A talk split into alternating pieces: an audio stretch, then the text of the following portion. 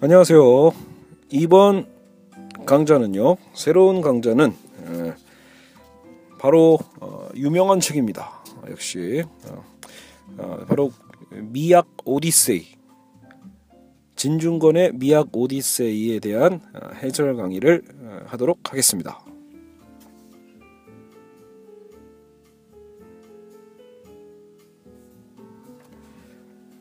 네, 사실 어, 거의 불가능한 수업이죠. 왜냐하면 어, 말 그대로 미학이잖아요. 그러니까 미술에 대한 부분이 아무래도 중요하기 때문에 사실 눈으로 좀 볼 수 있게끔 영상 강의를 해야 정상인데 과연 이게 음성으로 수업이 가능한가? 어, 사실 저도 모르겠습니다. 해보면서요. 어, 너무 무리다 싶으면 뭐 그만하죠. 뭐 여하튼 어, 어차피 여러분 제가 하고 있는 이 수업들은 어, 저의 어떤 창의적 강의들이 아니라 그냥 단순히 제가 읽은 책들에 대한 어, 내용과 그 느낀 점들을 제 관점에서 다시 정리하는 거잖아요. 그래서 미학 오디세이는 사실은 우리나라에서 굉장히 중요한 책입니다. 그래서 미학이라는 말 자체가 굉장히 에, 낯설었던 그 시대에 어, 진중권이 에, 한국으로 돌아와서 이게 되게 젊었을 때 쓴 걸로 알고 있거든요. 그래서 미학 오디세이가 1, 2, 3권으로 완결이 됐거든요. 그래서 이 미학이라는 어떤 이 어떻게 보면 아름다움에 대한 학문 이렇게 생각할 수도 있거든요. 말 그대로 그 아름다움에 대한 이 학문을 추적하다 보면 여러분 사실 어, 인류의 어떤 이 철학사와도 굉장히 밀접한 관계가 있다라는 걸 알게 됩니다. 그래서 굉장히 또 재미있는 책이 되는 거죠. 그래서 꼭 여러분 미술 전공자가 아니다 하더라도 어, 충분히 읽을 가치가 있는 책입니다. 어, 저 역시도 당연히 사실 여러분 좀 미술이 문외한이고요. 지금도 마찬가지인 것 같아요. 그래서 음, 전문적인 미술 교육을 전혀 받지 않았고 사실 또 앞으로도 크게 관심 있을 것 같지는 않아요. 근데 그럼에도 불구하고 그러니까 단순히 미술 작품이다 이렇게만 생각하면 그럴 수 있지만 우리가 살아가는 어떤 방식에 있어서 결국 세상을 어, 느끼는 방식이기도 한 거죠. 이 아름다움에 대한 부분, 우리의 어떤 이 냉철한 이성 말고요. 어찌 보면 이 감성에 대한 부분에 대해서도 어, 충분히 고민해 볼 가치가 있거든요. 그 부분들을 충분히 잘 알려줄 수 있는 게 바로 이 미학 오디세이가 될 것 같습니다. 그래서 제가 어, 이 책을 역시 처음 읽었던 것도 한 20대 초반이었던 것 같은데 어, 어느덧 저도 어, 미학 오디세이 1권 같은 경우에는 뭐 저도 굉장히 여러 번 읽었고요. 어, 이제 현재 그 1권만 제가 읽고 일단 정리를 좀 했는데요 파일로요. 그래서 이 정리한 걸 좀 바탕으로 앞으로 수업을 좀 진행해 보도록 하겠습니다. 그래서 뭐 물론 기회만 된다면요 미학 오디세이 이제 2, 3까지 그러면 이제 진짜로 현대 현대 어떤 그 심지어 그 탈현대적인 어떤 그런 어떤 굉장히 여러 미술이 좀 더 앞서가는 측면이 있거든요. 그러니까 어떤 시대적 어떤 사상의 흐름에 있어서 확실히 여러분 예술가들이 좀 앞서갑니다. 그래서 어, 이 앞서가는 측면의 어떤 흐름들을 읽어낼 수 있는 또 굉장히 중요한 음, 안내서이기도 하죠. 그래서 여러분 여러분 한쪽에는 미야고디스의 책을 어, 당연히 구매하시고 그렇죠? 어, 충분히 여러분 그 소장할 가치가 있는 책이에요. 제가 수업 때 쓰는 여러분 이 그죠 책들은 단순히 한 번 읽고 어, 버릴 책들이 아니라 어, 그죠? 그래서 대여하시는 것보다도 정말 소장할 가치가 있는 책이니까요. 어, 미약 오디세이 세트 정도는 어, 사두시기 바랍니다. 예, 아마 이미 스테디셀러로 상당히 오랫동안 팔, 판매되고 다시 이제 재판매되고 이런 식으로 예, 출판사에서도 좀 어, 상업적으로도 잘 활용하고 있거든요. 여하튼 그 충분히 좋은 인문학 서적이니까요. 어, 사 보시면서 어, 제 수업을 따라가면서 어찌 보면 아, 이, 이 그림이 이 부분이 바로 이 그림이구나. 그래서 그림도 한번 비교해 보시는 것도 괜찮을 것 같습니다. 자 오늘 어쨌든 어, 너무 상세하진 않게끔 그렇죠? 빨리빨리 하면서 고대 예술 부분 일단은 마무리는 해보도록 하겠습니다. 자 먼저 어, 여러분 최근에도 뭐 그 우리가 그 어렸을 때 교과서 보면 아무래도 여러분 이 인류 최초의 어쨌든 이 미술 작품은 뭐죠? 바로 이 동굴 벽화죠. 그래서 어, 이 동굴 벽화를 통해서 와, 이 몇만 년 전 그림들 이런 것들 원시인들의 어떤 수준, 미적 수준이 어느 정도인지를 좀 파악해 볼 수 있죠. 그래서 일단 이 책에서도 제가 독특했던 게 바로 그 부분이에요. 굉장히 그 동굴 벽화도 여러분 그 벽화도 보시면 굉장히 세밀하게 아주 디테일하게 잘 그려진 어, 동물들이 있는 반면에요. 어떤 것도 되게 좀 추상적인 그 기하학적이라고 표현하죠. 굉장히 좀 추상적인, 그러니까 여러분 추상이란 말이 어떻게 어려운 게 아니죠. 결과적으로 무언가 어떤 공통된 특정을 찾아가지고 그죠? 그래서 일반화시키는 거거든요. 그러니까 이게 삼각형, 뭐 동그라미 이런 식으로 여러분 꼬마 아이들 그림 보면 막 그렇게 많이 막 그려져 있잖아요. 그래서 이게 되게 우리 상식을 깨는 걸로 바로 시작을 합니다. 왜냐면 동굴 벽화가 굉장히 세밀하게 잘 묘사된 그림이 우린 상식에 의하면 이게 아 이게 좀 더 이게 진보된 거겠구나. 그리고 막 좀 이렇게 막 엉망진창으로 좀 이렇게 막 추상적으로 좀 우그러져 있는 그림은 뭔가 좀 더 이게 더, 더 고대 원시 시대의 그림이겠구나 이렇게 생각할 수 있잖아요. 근데 그게 아니라는 거죠. 오히려 어 바로 이 지각 능력이 떨어졌던 시대, 그러니까 이 원시 시대 자체가 어찌 보면 무언가를 지각하고 뭔가 그 수학적으로 생각하고 개념화하는 단계 자체가 안 돼 있던 시대가 있기 때문에 그 시대의 원시인들의 말로 철저하게 자신들의 어떤 시각적인 이 지각에만 어, 몰두해서 아주 예리하게 그릴 수 있었다라는 거예요. 관찰력이 뛰어냈다라는 거죠. 그러니까 순수하게 관찰력만으로 그림을 그렸기 때문에 그래서 굉장히 정교하고 리얼리티한 그림이 나오게 됩니다. 그러니까 그게 더 옛날이라는 거예요. 오히려 인간의 생각이 발전하기 시작하면서 뭔가 개념화할 수 있는 능력이 생기면서 오히려 추상적인 그림이 예, 생겨났다라는 거죠. 그래서 지금 우리 어떤 이 미감이라고 할까요? 우리가 상식적으로 생각할 때는 되게 못 그린 그림, 이거 꼬마이가 그렸나? 이런 그림이 오히려 더 진보된 단계의 예, 벽화라고 볼 수 있습니다. 이런 부분이 굉장히 좀 특이했어요. 시작점이요. 자, 그러면 이제 이런 우리가 궁금증이 들죠. 대체 그러면 왜 동굴에 그림 그리고 있었을까? 왜 원시인들은 어, 동굴에다가 벽화를 그렸을까? 이 원인이 궁금하죠. 네, 그랬을 때 세 가지 근거가 있습니다. 자, 예술의 이유. 바로 첫 번째가 유희, 두 번째가 노동, 세 번째가 주술입니다. 즉, 이 세 가지를 일단 여러분 틀을 한번 잡아보시라는 거예요. 그래서 당연히 첫 번째 이유는 유희가 뭐예요? 그냥 즐거워서, 그죠? 재밌어서. 뭐 이유가 있냐 이런 거죠. 그림을 그리는데 뭐 이유가 있나? 즐거우니까. 이런 거잖아요. 그래서 시간이 남아서 원시인들 옛날에 뭐 우리처럼 바쁘지 않았을 거 아니냐 이런 논리도 있겠죠. 그래서 하루 종일 딱히 할 거 없으니까 시간이 남아서 어떤 이런 쾌감도 있고 그릴 때 그래서 시간이 남아돌 남아돌아서 이게 그린 거 아니겠냐라는 에, 이론도 있어요. 하지만 이런 반론도 나옵니다. 과연 고대의 그 원시인들의 삶이 마냥 한가하고 막 풀 뜯어먹고 막 그저 누워 있는 그런 여유가 있었을까? 왜냐하면 그 여러분 원시 시대는 뭐예요? 인간이 지금처럼 안전한 시대가 아니죠. 예, 그래서 오히려 자연 앞에 벌거벗은 인간, 자연 속에 오히려 인간이 더 나약하고 나약했을 시대, 시대 시대이기 때문에 시간이 남아돌기는커녕 오히려 그럴 여유조차도 없었을 거라는 거예요. 오히려 굉장히 급박했을 거다. 삶이라는 건 늘 하루하루가 전쟁이었을 거다. 이런 반박이 있죠. 이게 이제 타당성 좀 없거든요. 어, 그러면 그림은 그래도 어쨌든 그림은 그려진 결과가 나온 거니까 그러면 마냥 즐거워서 그린 게 아니란 뜻이거든요. 그래서 나온 두 번째 이론이 노동이에요. 결국은 어 일하는 거죠 일종의. 아 그럼 노동의 의미로 어, 그림을 그렸다는 건데 어떤 의미일까? 여기서 나온 이제 추측이 노동요입니다. 우리가 왜 여러분 그 어, 우리나라도 뭐야 반일하든 논일할 때 다 같이 특히 논일이 그렇죠. 다 같이 힘을 모아서 힘내기 위해서 여러분 노래를 부르잖아요. 그런 것처럼 노동요의 어떤 의미로 예, 수고를 덜기 위해서 어, 어쨌든 뭐이 그림이라는 것도 예, 어쨌든 그런 어떤 예, 측면이 있다라는 거예요. 근데 그럼 어떤 의미야? 그럼 그림이랑 그럼 노래랑 그림 그린다고 막 힘이 나나? 뭐 이럴 수 있잖아요. 여기서 그 이런 측면이 있는 거예요. 어 사냥감이 없잖아요. 사냥감이 없어서 막 쫄쫄 굶고 있어. 그죠? 사냥감을 찾아 나서는 것도 중요하지만 무엇보다도 이 상세한 어떤 이 나름대로 이 그림, 이 내가 잡아야 될 사냥감들을 그리는 거죠. 어떻게 보면요. 뭐 지금 뭐요? 그 우리가 미리 어, 지피지기면 백전백승인 것처럼 내가 잡아야 될 사냥감을 먼저 이게 시뮬레이션을 했다라고 볼 수 있는 거죠. 시뮬레이션처럼 먼저 그려놓고 그거를 이제 막 노려보면서 어떤 부위를 찔러야 될지 뭐 이런 것들을 어, 연구하기 위해서도 그릴 수 있다라는 거예요. 그런 측면에서는 이건 마냥 유의가 아니라 충분히 노동이 되죠. 먹고 살기 위한 나름대로 생존을 위한 어, 필수적인 어떤 조건이 되니까요. 그러니까 그런 측면이 있었을 거라는 거예요. 근데 여기에 덧붙여지는 게 바로 주술입니다. 주술. 그죠? 즉 어, 가상을 통해서 현실을 이루려는 소망인 거죠.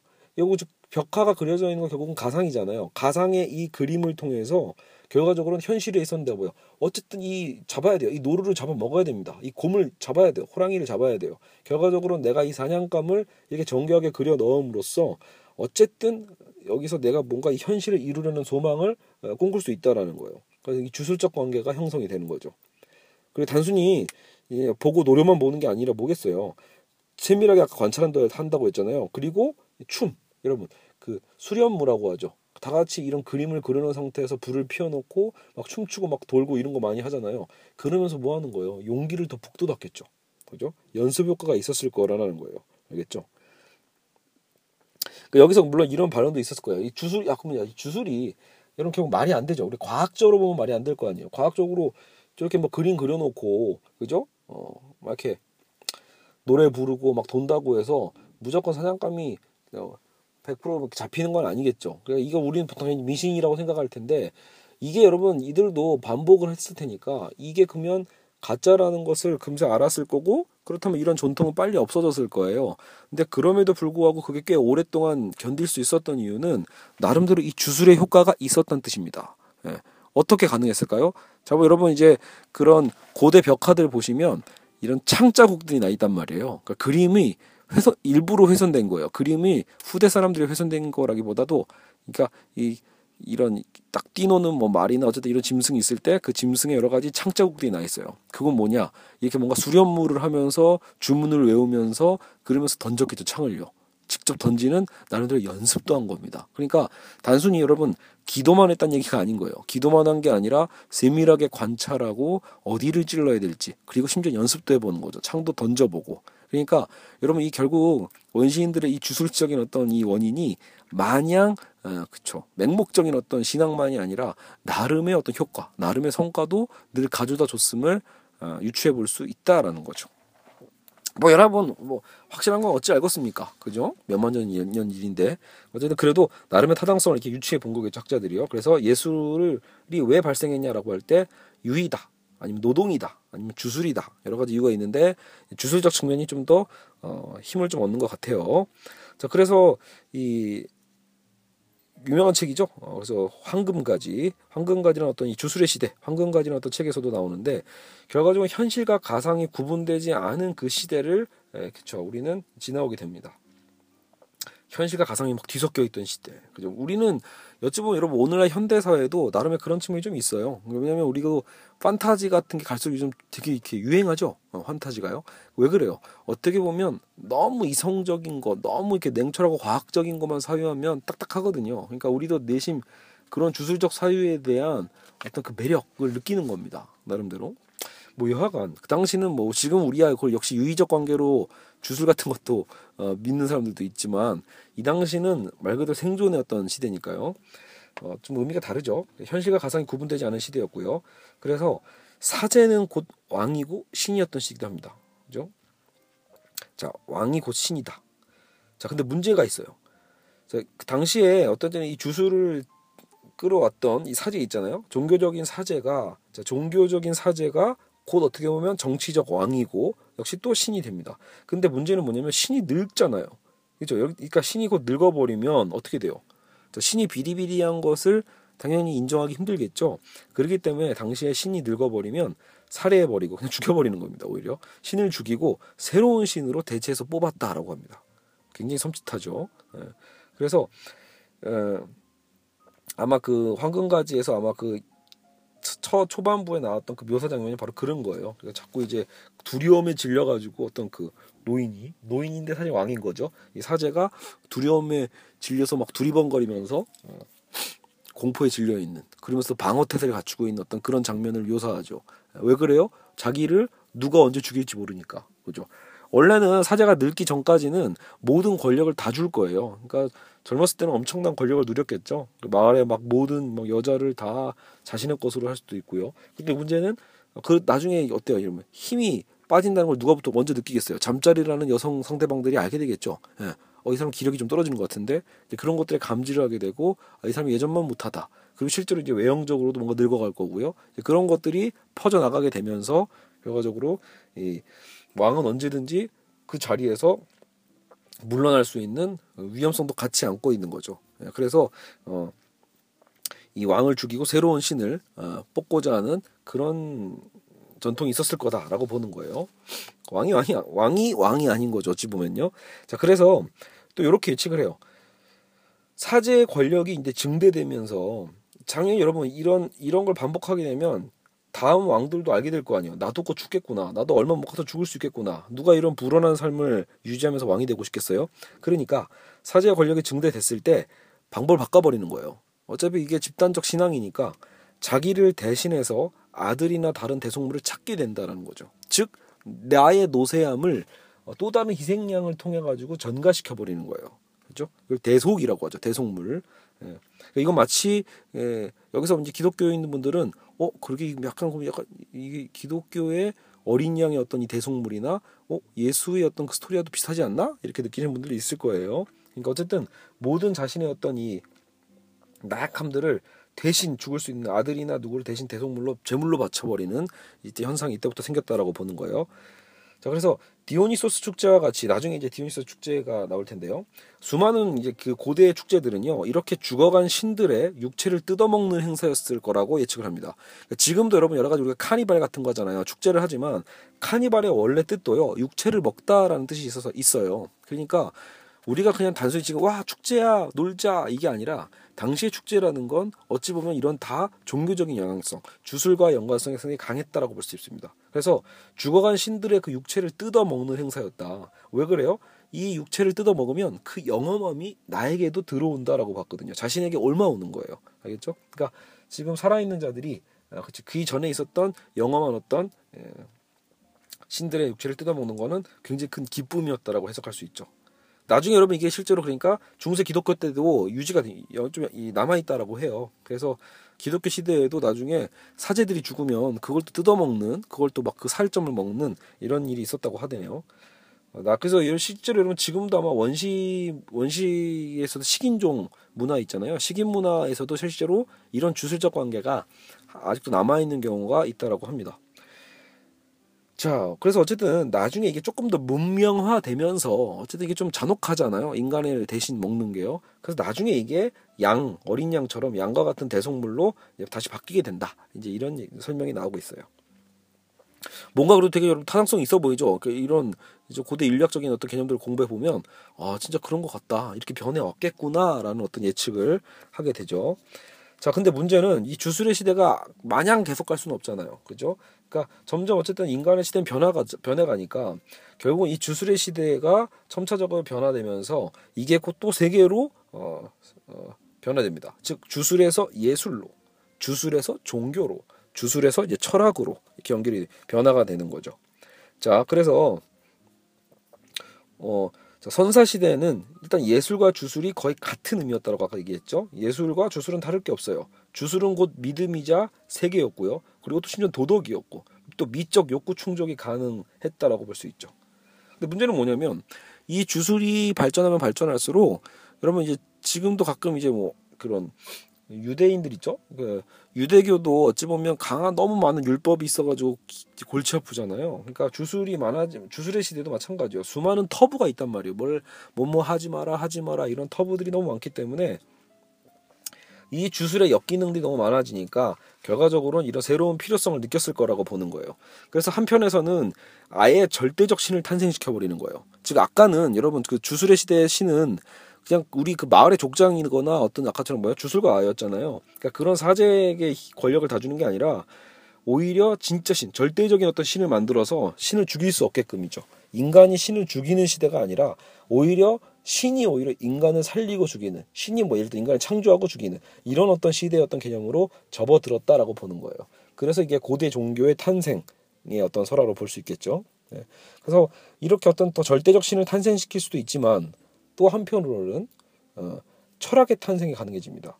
주술 관계 자체는 벗겨내는 거야. 그냥 아, 신, 그 종교, 신앙 이것도 아니라 이걸 다 벗어, 벗겨내고 진짜로 자연에 있는 사물들 간의 실제 관계를 파악하고자 하는 흐름이 나타날 수 있다라는 거죠. 그게 이제 철학이죠. 철저하게 냉철한 어떤 인간의 이성을 통해서 찾고자 하는 거니까요. 고대 그리스의 이제 어떤 자연 철학이 이렇게 탄생한다고 볼 수 있을 거예요.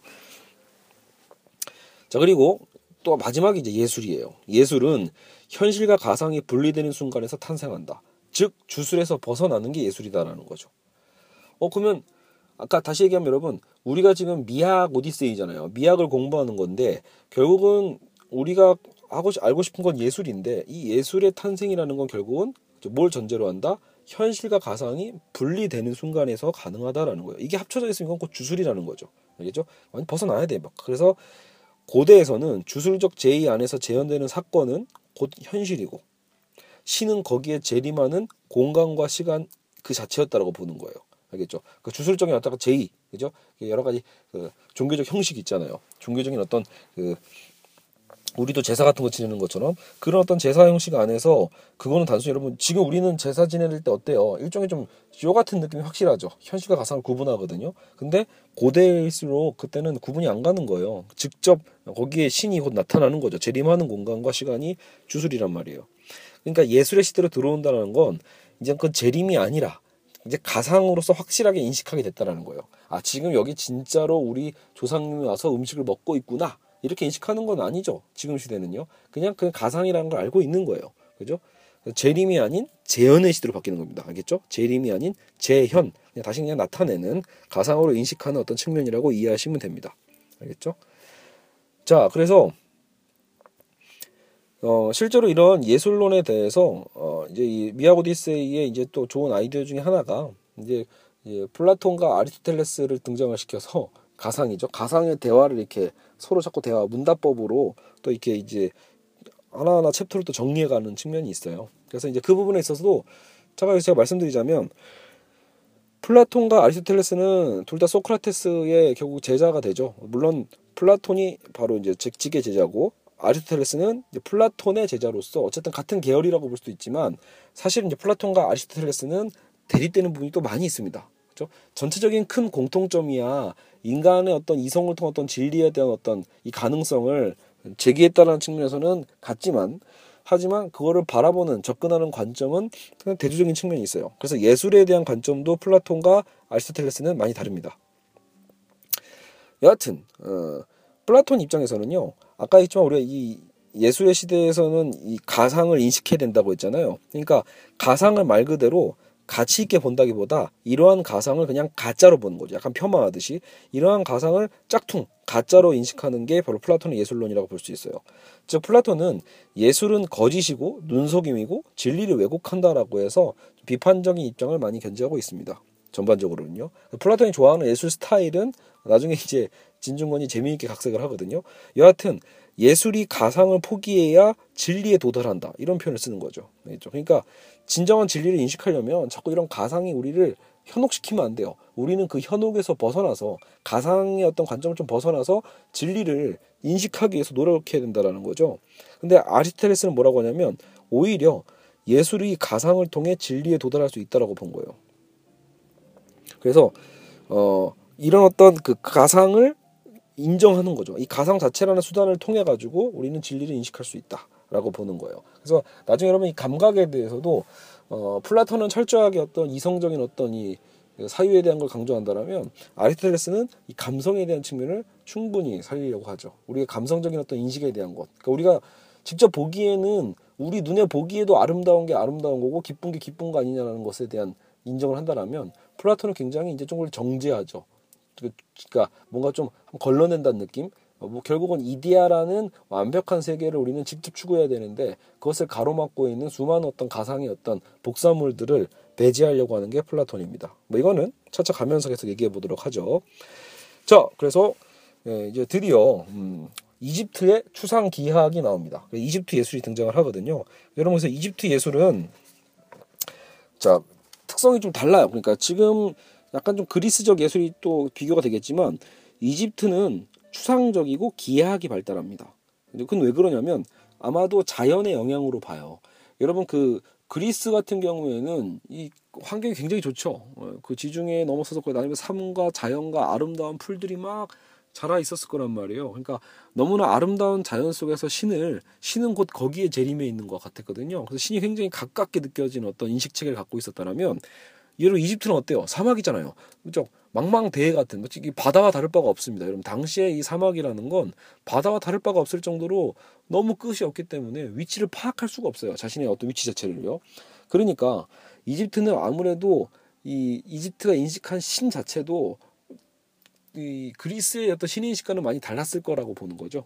그래서 말 그대로 이집트는 그래서 보이는 대로 그리는 방식보다도 개념화하는 방식을 씁니다. 그 사물의 본질적 특징이 잘 드러나게 하는 것에 초점을 둔다라고 보죠. 그래서 어, 예를 들어 여러분 그 이제 책을 또 보시면 그림이 잘 나오겠지만 그리스의 벽화 그리스란다. 이집트 벽화 있죠? 이집트의 어떤 그 스핑크스 피라미드 떠올리실 텐데 그런 거에 어떤 유물에 있는 벽화들을 보시면 딱 아주 그 독특한 특성이 있죠. 항상 이제 얼굴은 특히 이게 옆면 몸통은 앞면을 보고 있고 또 역시 또 발목은 또 옆으로 돌아가 있어요. 그러니까 어, 다 공통적으로 그렇게 되어 있거든요. 이거 왜 그러냐? 또 양손은 다 그려져 있습니다. 한 손만 그리지 않아요. 우리 보통 여러분 옆, 옆모습을 그리면 한 손밖에 잘 안 보일 수도 있잖아요. 그러니까 그렇게 겹쳐져 있는 걸 그리지 않고 항상 이 상체는 다 펼쳐져 있는 정면도로 그리고 얼굴은 옆면도로 이렇게 해서 그리고 알겠죠? 발목을 이렇게 돌려서 발의 모양을 또 그리고요. 그러니까 이런 게 왜 그러냐라고 할 때 결국은 그 군데군데의 그 사물의 본, 본질적 특성이 잘 드러나게 하는데 초점을 두는 그림 예술이 그림 이라는 거죠. 그래서 시각적 종합을 목표로 하기에 순간이나 우연성 그, 그런 것들을 배제하고요. 영혼성을 강조했다 이렇게 표현을 합니다.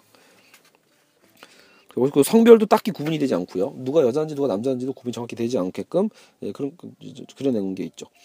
어 그리고 아까 얘기했지만 이 자연환경의 어떤 차이에 의해서 결과적으로는 그리스는 신과 인간이 하나 되는 범신론적인 친화 관계를 갖고 있었다. 여러분 그리스 로마 신화를 보시면 알아요. 그리스 신화의 신들은 다 인간과 다를 바가 없어요, 실제로요. 그죠? 거의 신의 성향이 인간과 다를 바가 없고 신도 엄청 많죠. 그러니까 이게 특별하지 않아요. 그렇게까지 친숙한 거죠, 신이요.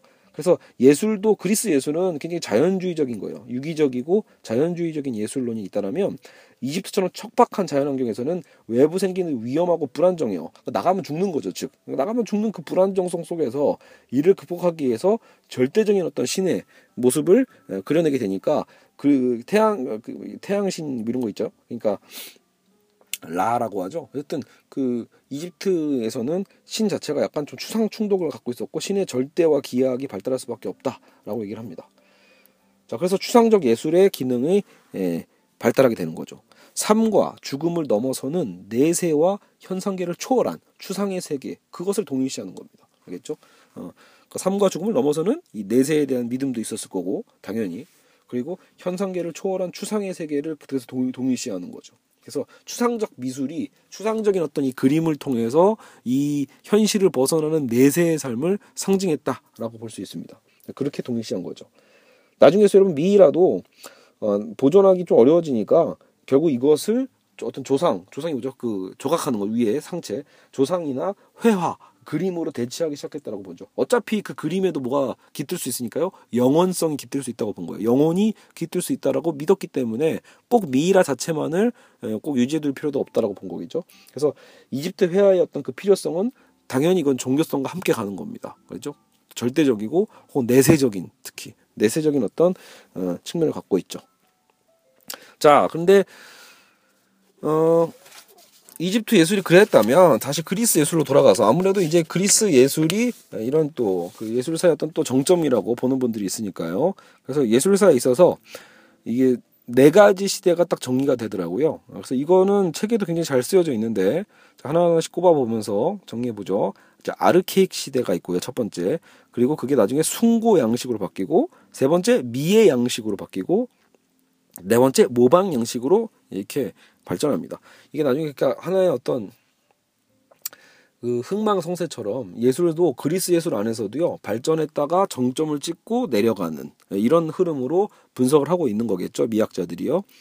자 그래서 아르케익 시대는 어떤 예술이냐라고 할 때 이제 이, 여러분 이집트가 당연히 여러분 이집트와 그리스가 동시대적이라기보다도 이집트의 고대스가 훨씬 더 이, 그 그리스의 어떤 전성기보다도 더 깊이 있죠. 더 오래됐어요. 그러니까 이집트 예술의 영향을 예, 그리스가 받을 수밖에 없죠. 그래서 아르케익 시대는 이집트 예술의 영향을 받았던 시대고 그러다 보니까 아직은 이집트식의 기하학적인 대칭을 중요시하는 측면이 있었다라고 봐요. 그래서 약간 딱딱한 추상의 느낌을 주는 그림이 있었다고요. 그래서 이때의 상징을 엄격함, 딱딱함 이렇게 정리를 합니다. 그래서 이때 그 책에서 보면 아시겠지만 그 조각의 특성을 보시면 확실히 많은 부분들이 좀 비슷합니다. 예. 그, 그 크게 다르지 않아요.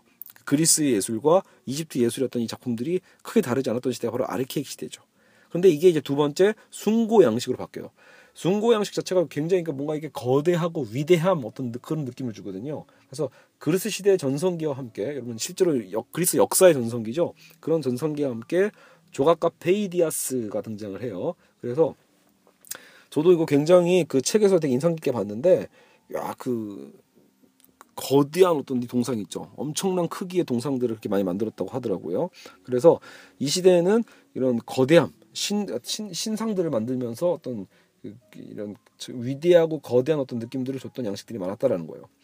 또 동시대에 어, 폴리클레이토스라는 사람 아르카익의 기대 기계적 대칭을 이제 벗어나기 시작했다라는 거죠. 그래서 이 아르카익 시대 때는 말 그대로 좀 대칭적인 어떤 측면을 강조했다라면 조각에 있어서 긴장과 이완의 역학적 균형을 만들어냈다라고 표현해요. 그래서 확실히 여러분 그 작품을 책에서 보시면요, 이 역동성이 생겨나요. 그냥 멈춰 있는 게 아니라 뭔가를 탁 움직이려고 하는 아, 그리스 그 조각에 그 막 근육이 터지려고 하는 거 있죠.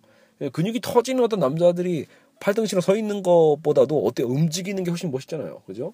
그런 느낌을 좀 줬다라는 거죠. 그래서 팔등신의 비례 양식을 또 중요시했고 그래서 이게 뭐랄까 여러분 그 세 번째 단계 가기 전에 이 순고 양식 두 번째 이 순고 양식은 아르키익 시대와 세 번째 미 양식 역시 좀 중간적 중간자적 역할을 합니다.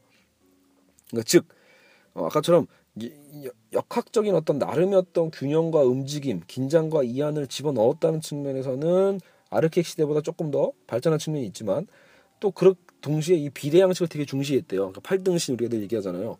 아, 저는 개인적으로 5등신 같아요. 저는요. 여러분 그 한국인들이 8등신이 나오기 굉장히 힘들죠. 전 특히 한국인 치고도 머리가 큰 편이니까 한 5등신 정도 어, 주장하고 있어요. 여하간 여러분 그때도 그러니까 가장 아름다움이 뭘까 할 때 이 8등신에 대한 비량식이 있었던 거예요. 그죠? 그러니까 일부러 딱 8등분으로 나누는 거죠. 그래야 가장 몸의 비율이 맞다라고 본 거니까요.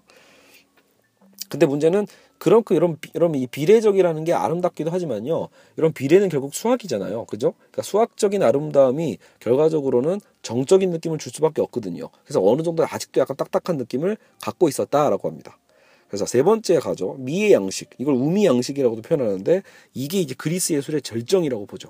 그래서 어, 프락시텔레스는 우연의 요소를 받아들여서 우연 이게 핵심이에요. 우연적인 요소를 받아들여서 숭고 양식의 정신에 어, 그런 어떤 그 단지 그 두 번째 숭고함에서 이제 벗어나는 겁니다. 그래서 정신과 물질의 조화를 추구하게 된다라고 표현하죠. 물질과 정신과 물질의 조화.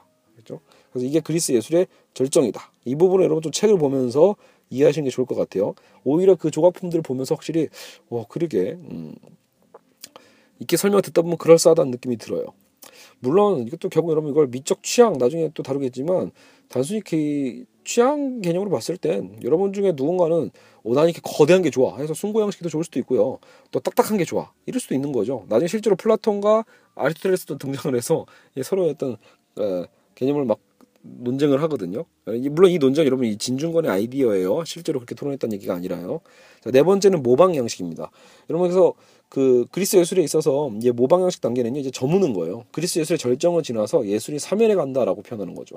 그래서 이게 결국 여러분 그리스 로마 시대라고 우리 표현하지만 그리스 로마 시나 이렇게 실질적으로 여러분 예술사에 있어서는요 그리스가 그 예술의 절정일 수 있고 로마는요 사실은 어떤 법률과 실용주의죠. 그러니까 로마 제국 시대가 굉장히 강력했던 건 사실이지만 예술사에 있어서는 모, 모, 로마 양식이야말로 바로 이런 모방 양식을 고스란히 물려받았다고 볼 수 있어요.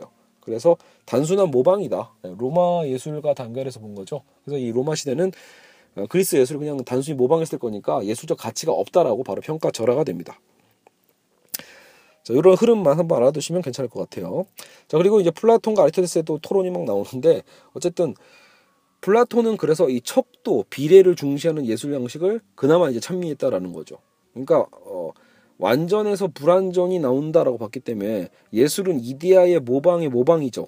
왜냐면 그 자, 이데아의 세계는 우리 눈에 가시적으로 지각되는 게 아니에요. 그러니까 이데아는 우리 감각을 넘어서는 그 무엇인가인데 그 어딘가의 세계는 정신의 세계일 수도 있고 우리의 어떤 이 현실 자체를 좀 초월한 세계일 수도 있어요. 어쨌든 이 초월적인 완전한 세계를 어, 모방해서 나온 게 사실은 지금 우리의 현실입니다. 그러니까 우리의 현상이라는 것 자체가 현상과 본질이라고 나눌 때 그 본질이 이데아고 현상은 우리의 세계예요. 근데 이 현상도 결국은 본질을 모방한 거니까 짝퉁이죠.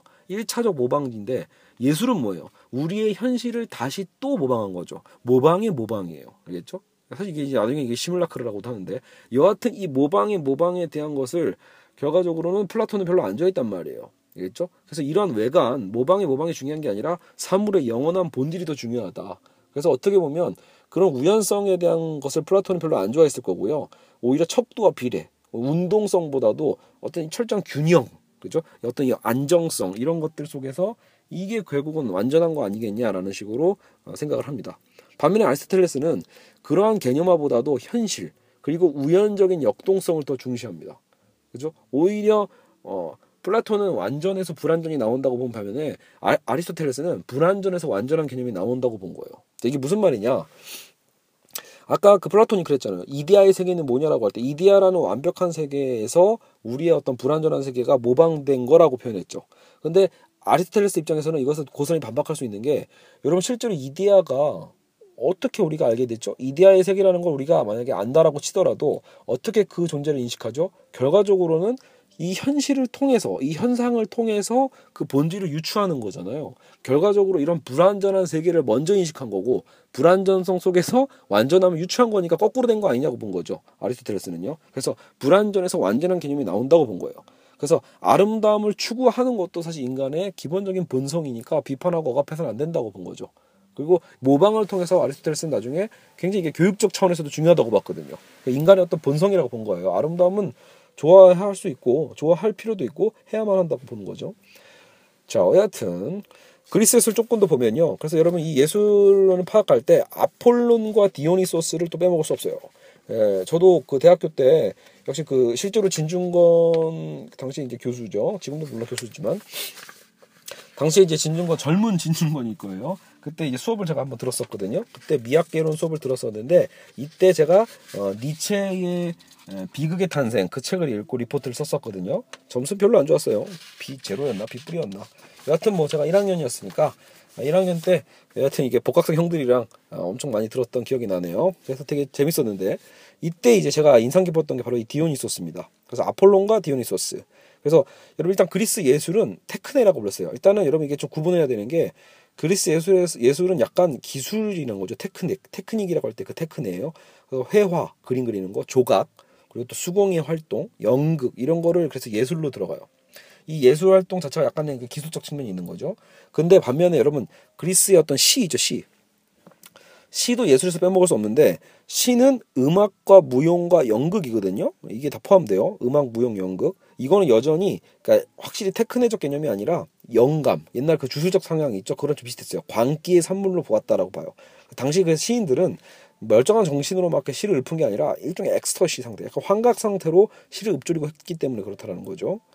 그 예를 그, 그 영화 300에 여러분 그 그리스 시대 막 이런 그 영화 보셔도 막 신탁 내리는 과정 보세요. 이게 거의 거의 뭐 마약 먹은 수준이죠. 아마 비슷할 거예요. 환각 작용 같은 거죠. 그래서 막 신의 음성이 나오는 것처럼 당신의 시인도 어떻게 보면 그런 그렇죠 역할을 했다라는 거죠. 근데 물론 당시 어떤 보편적인 성향이 그랬지만 아리스토텔레스는 시학이라는 책을 쓰잖아요. 말 그대로 시학이에요. 시학. 시를 쓰는 방법론. 시조차도 나름의 나름의 어떤 테크닉으로 본 거죠. 테크닉의 의미로 시학을 통해서 제시했다. 그래서 그 변화, 인식의 변화를 추구해요. 자, 그리고 이제 그리스의 어떤 이런 주술적 제의에서 비극이 탄생하는데요. 그래서 그리스는 비극이 많죠. 주술적 의미가 강했던 코러스는 그, 그 여가적으로 이제 아직도 기억이 나요. 이 진윤건 교수가 그때 그래서 이 그리스의 이 그 지금도 그 공연장 있잖아요. 그리스 공연장에서 그 코러스가 막 노래하는 막 장면 이런 것들을 막 설명으로 막 말로 막 묘사해 줬었거든요. 그때 어우 너무 강의였던 이 묘사력이 뛰어나서 어, 제가 참 감탄했던 기억이 납니다. 여하튼 그 당시 아까도 얘기했지만 그 가상과 현실이 구분되지 않았던 주술적 시대에서 본다라면 결국은 코러스가 존재하고 그 어떤 연극 자체가 결국 여러분 신이 그죠? 현 임재하는 거였잖아요. 그죠? 신 신이 결국은 가상적으로 존재하는 게 아니라 실제로 이 자리에 존재한다라고 아마 수많은 사람들이 그렇게 인식했을 거란 말이에요. 이제 그게 점점 변화되는 거죠. 연극으로요. 그러니까 어, 주술적 제의에서 연극으로 변화돼 가면서 그겠죠? 이제 그러면서 사실 이제 코러스도 점점 없어집니다. 코러스는 점차 줄어들고 배우와 무대 배경이 점점 늘어나요. 즉 제2에서 예술로. 그러니까 지금 우리가 알고 있는 연극 있죠? 지구가 아, 저희가 생각하는 그런 극으로 점차적으로 변화되고 사람들도 이제 그렇게 받아들인다라는 거죠. 아 이거는 이제 주술이 아니라 이건 가상이구나 재현이구나라고 보는 거죠. 알겠죠? 그러면서 이제 예술로 점차 인정되어 갑니다. 여기 3대 비극 시인으로 뭐 아이스킬로 아이스킬로스, 소포클레스 그리고 에우리피데스가 있죠. 자 어쨌든 아폴론과 디오니소스의 역설적인 공존이라고 나오는데요. 그래서 이제 그런 측면에서 아폴론적 충동과 디오니스적 충동의 어떤 공존 이것을 그리스 예술을 설명할 때 되게 중요한 거죠. 그리스 비극을 설명할 때요. 아폴로는 말 그대로 여러분 이제 밝고 명랑함을 상징하는 어떤 신이 되고요. 그래서 주로 조형 예술에 쓰인다고 나와요. 근데 디오니소스는 어둡고 광포예요. 그러니까 아직도 약간 그 시적인 요소 있죠. 테크네 쪽보다는 테크네 같이 아까처럼 그 회화 조형 예술 쪽은 아폴론적 충동이 주로 영향을 준다라고 봤다라면 디오니소스적 충동은 오히려 어둡고 광포함이거든요. 그래서 음악과 연극에 주로 활용됐다라고 어, 분석을 하는 거죠. 그래서 세계의 근원적인 일자와 여기서 발현된 개체화 현상 이렇게 표현하고 있는데 무슨 말이냐면 아, 아폴로는 현세를 좀 긍정한다는 측면이 더 강한 거죠. 어, 어떻게 보면 그 세계의 근원적인 일자라는 거 저 저기 저 세상에 대한 얘기거든요. 어둡고 그 우리 어떤 본질적인 세계였다라면 여기서 이제 개체화 현상은 뭐예요? 우리 현상이죠. 우리 현실이 실제로 많은 것들이 개체화됐다라고 표현하거든요. 나중에 우리가 중세 예술을 얘기할 때 플로티노스의 그 예술론을 이해할 때 되게 중요한 부분입니다. 그 당시에는 그러니까 세계관 자체가 어쨌든 근원적인 어떤 시대의 어떤 일자, 저, 저 세상의 어떤 그 현 세계의 어떤 파생이 있어서 이게 점차적으로 개체화되면서 우리 현실적 삶이 어, 등장을 하는데 아폴로는 이런 개체화 원리와 접목된 현세를 긍정하는 측면의 예술 예술론이라면 디오노소스 정신이라는 거는 이런 개체를 파괴하는 거예요. 우리의 현실의 이런 개체들을 파괴하는 어떤 원리로서 그것을 원래의 근원적 존재로 다시 되돌리는 어떤 부정적인 힘이기도 하다라는 거죠. 그래서 죽음과 파괴의 신이 되잖아요. 디오니소스가요. 그래서 디오니소스의 이 비극적 지혜를 아폴론의 아름다움으로 감성화한 게 그리스 비극이 아닌가 이렇게 보는 거죠. 어. 여기서 접목이 좀 되는 거예요. 그러니까 그리 디오니소스의 어떤 이 비극적인 어떤 지혜, 그걸 근원으로 돌아가려고 하는 근원적 존재로 되돌리려고 하는 어떤 이런 부정적 에너지, 그죠? 이것이 또 아폴라, 아폴론의 빛의 아름다움으로 또 감성화돼서 표현되는 게 그리스 비극의 어떤 이런 역설적인 거죠. 역설적인 종합. 원래의 상태로 돌아가는 그 회기 속에서 집단은 엑스터시의 황홀감에 도취된다. 이런 표현이 나옵니다. 어쨌든 그러니까 이 사실 이 설명 이렇게 듣, 는 것보다요, 여러분 그런 느낌 있잖아요. 왜 예술 자체가 마냥 밝은 것만 찬양하는 것보다 여러분 어때요? 뭔가 어두움을 자꾸 이렇게 직시하게 만들어주고 뭔가 파괴적이고 이럴 때 뭔가 또 알 수 없는 쾌감이 있죠, 여러분. 그렇죠? 영화도 마찬가지일 거예요. 영화도 음악도 잘 보시면 한없이 막 여러분 봄날의 어떤 아름다움만 그리는 그런 음악도 또 그런 영화도 좋을 수도 있지만 가때 오히려 또 그런 거 있잖아요. 인간 내면의 그 악함을 막 들춰내고 굉장히 격정적이고 그죠? 인간에게 뭔가 고뇌를 막 던져주는 어떤 그런 음악이나 예술도 있죠. 많죠. 그런 것들이 오히려 또 우리 삶에 어떤 영향을 주잖아요. 그런 느낌으로 이해하시면 될 것 같습니다. 그래서 이 디오니소스적인 어떤 이 충동 파괴적 충동에 대한 이 카타르시스 같은 게 존재하죠 자 그래서 어쨌든 에, 플라톤 같은 경우엔 그래서 비극을 이루는 약간 이런 시를 당연히 좋아하겠어요? 안 좋아하겠어요? 제가 아까도 얘기했지만 시는 어, 굉장히 영감이 중시했잖아요. 광기적인 영감을 중시했기 때문에 에, 플라톤 입장에서 굉장히 불쾌하게 생각할 수 있는 거죠. 플라톤은 뭔가 비례적이고 균형적이고 뭔가 안정화돼야 되거든요. 알겠죠 그래서 오히려 플라톤은 이런 그 서사시 같은 걸 옹호했어요. 서사시. 굳이 시를 쓴다면 굉장히 그냥 그 스토리 중심으로 나오는 서사시를 옹호했고 비극이 주는 어떤 이런 파토스적인 현상, 그러니까 감정의 격화죠, 파토스. 그러니까 비극이 주는 격정적인 어떤 이런 현상을 비판합니다. 이건 자꾸 인간을 이성적이지 못하게 만드니까, 알겠죠? 어때요? 그러니까 플라톤이 굉장히 좀 약간 그 고지식한 어르신 느낌이 좀 나죠. 네, 그러니까 그 여러분 사실은 고대 철학에서 너무 어렵게 느낄 필요가 없는 게 결과적으로는 플라톤 플라톤과 아리스토텔레스의 이 논쟁 자체가 계속 지금 현재에서도 반복되는 거거든요. 네, 그래서 굉장히 좀 이성을 좀 중시하는 어떤 플라톤의 안정성의 어떤 추구 이런 것들이 예, 파토스적 현상을 비판하게 되고 거꾸로 보면 제자인 아리스토텔레스는 어떻게 했어요? 반대겠죠. 시도 나름대로 꼭 광기적인 영감만은 아니다. 나름대로 또 제작 기술가 있고 스킬이 있다. 그러니까 시 자체를 너무 막 이게 어 뭐랄까 막 어둡고 뭐 비정형적인 걸로 막 해석하지만 말라라는 거죠. 나름대로 이 진리의 모방을 통한 쾌감을 주기 때문에 아리스토텔레스는 비극을 옹호했고요. 그래서 그 카타르시스란 말이 여기서 나오는 거죠. 쾌감 있잖아요. 정말 배설하는 어떤 그 느낌. 우리가 화장실 갈 때 어때요? 뭐 화장실 가기 전까지는 굉장히 막, 막 죽을 것 같죠. 세상 다 끝날 것 같이. 근데 화장실에서 우리가 어때요? 이 변이라는 거. 뭐였죠? 제 생각 제 생각이지만 결국 어 일종의 그 죽음의 조합물이잖아요. 이것들을 확 토해내면서 어, 토해낸다. 배출해내면서 엄청난 쾌감이 몰려오죠. 어쨌든 그런 것 같은 거예요. 디오니소스라는 것도 이 죽음에 대한 고통에 대한 것들을 에, 그렇죠. 어떻게 보면 이게 어, 확 승화시켜 버리는 거죠. 우리 직접 죽는 게 아니잖아요. 그죠? 대리 대리 경험이거든요. 이 극을 통해서 봄으로써 아, 내가 느꼈던 어떤 그 고통에 대한 것을 저 사람이 대신 또 느껴주고 난 또 대신 또 그것을 대리적으로 느껴봄으로써 이 비극을 토해내고 벗어내는 거죠. 그래서 그 쾌감으로 젖어드는 겁니다. 알겠죠? 자, 그래서 어쨌든 어느새 고대 예술 쪽 부분이 마무리가 됐네요. 그래서 일단 여러분 오늘 첫 수업은 어, 이게 제가 보기엔 포인트 것 같아요. 예술이 무엇인가? 예술에 대해서 결국은 처음 관찰부터 들어간 거죠. 고대 그리스 동, 아, 그리스가 아니죠. 고대 어떤 동굴벽화부터 예술이 왜 했을까? 유희냐, 노동이냐, 주술이냐 이렇게 시작을 했었고요. 그리고 나중에 이 주술에 대한 시대에서 점차적으로 예술과 종교와 철학으로 변화되어 가는 과정이 있었다라는 흐름도 있었고, 그리고 이제 이집트의 기하학적인 어떤 그런 자연의 영향을 받은 이집트 예술과 그리스 예술의 어떤 차이, 그리고 이집트 예술 영향을 그리스 예술이 어떤 아르케익 시대에서 좀 받아들였고 하지만 이것이 나중에 숭고 양식과 우미 양식으로 가면서 절정에 이르고 나중에 이게 다시 쇠퇴하면서 로마의 모방 양식으로 끝이 난다라고 보는 거죠. 어떻게 보면 이런 그래서 그럼 대체 그 다음부터 예술은 뭐냐라고 할 때 어찌 보면 결과적으로는 다 이런 모방 양식의 반복이라고 본 걸 수도 있겠죠. 마치 왜 우리도 지금 보면 그 뭐예요 그 자기 굽는 것도 지금 굽는 게 아무리 기술이 발전해도 예전에 우리가 막 그런 어, 그렇죠 이 자기를 따라할 수 없는 거죠. 좀뭐 조선백자나 고려자기 같은 것들을 어, 이런 것들 따라할 수 없다라는 거 이런 측면처럼 사실 그러면 시대가 발전해도 이 미의 측면에 있어서 그쵸 전혀 다른 그 예전에 그 장인들이 만들었던 예술 작품을 그 완성도 따라갈 수 없다 이렇게 지금 우리가 인정하는 측면이 많이 있잖아요. 아마도 그리스 예술은 그런 측면의 위대함을 갖고 있는 것 같아요. 저가 제가 뭐 그걸 완벽하게 판단할 수 있는 그런 전문성은 없고 단지 우리가 주관적으로 느낄 수 있는 느낌만 있는 거죠. 그리고 이제 아폴론과 디오니소스적인 어떤 이 역설적인 밝음의 어떤 에너지와 어두움의 어떤 에너지가 예술에 어떻게 적용되는지 이 부분까지 아주 간략하게 아주 그냥 어 그냥 몇 오디, 오디세에 나왔던 순서에 맞게끔 거기에 제가 조금 더 의견만 덧붙이면서 어, 설명을 해봤습니다.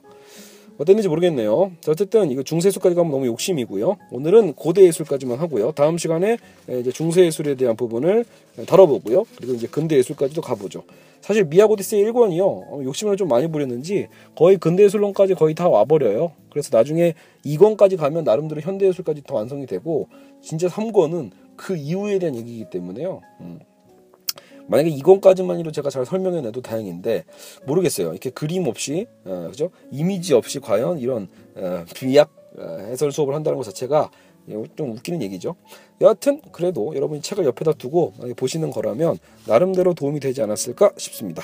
자 오늘은 여기까지 하고요. 다음 시간에 뵙도록 하겠습니다. 고생하셨습니다.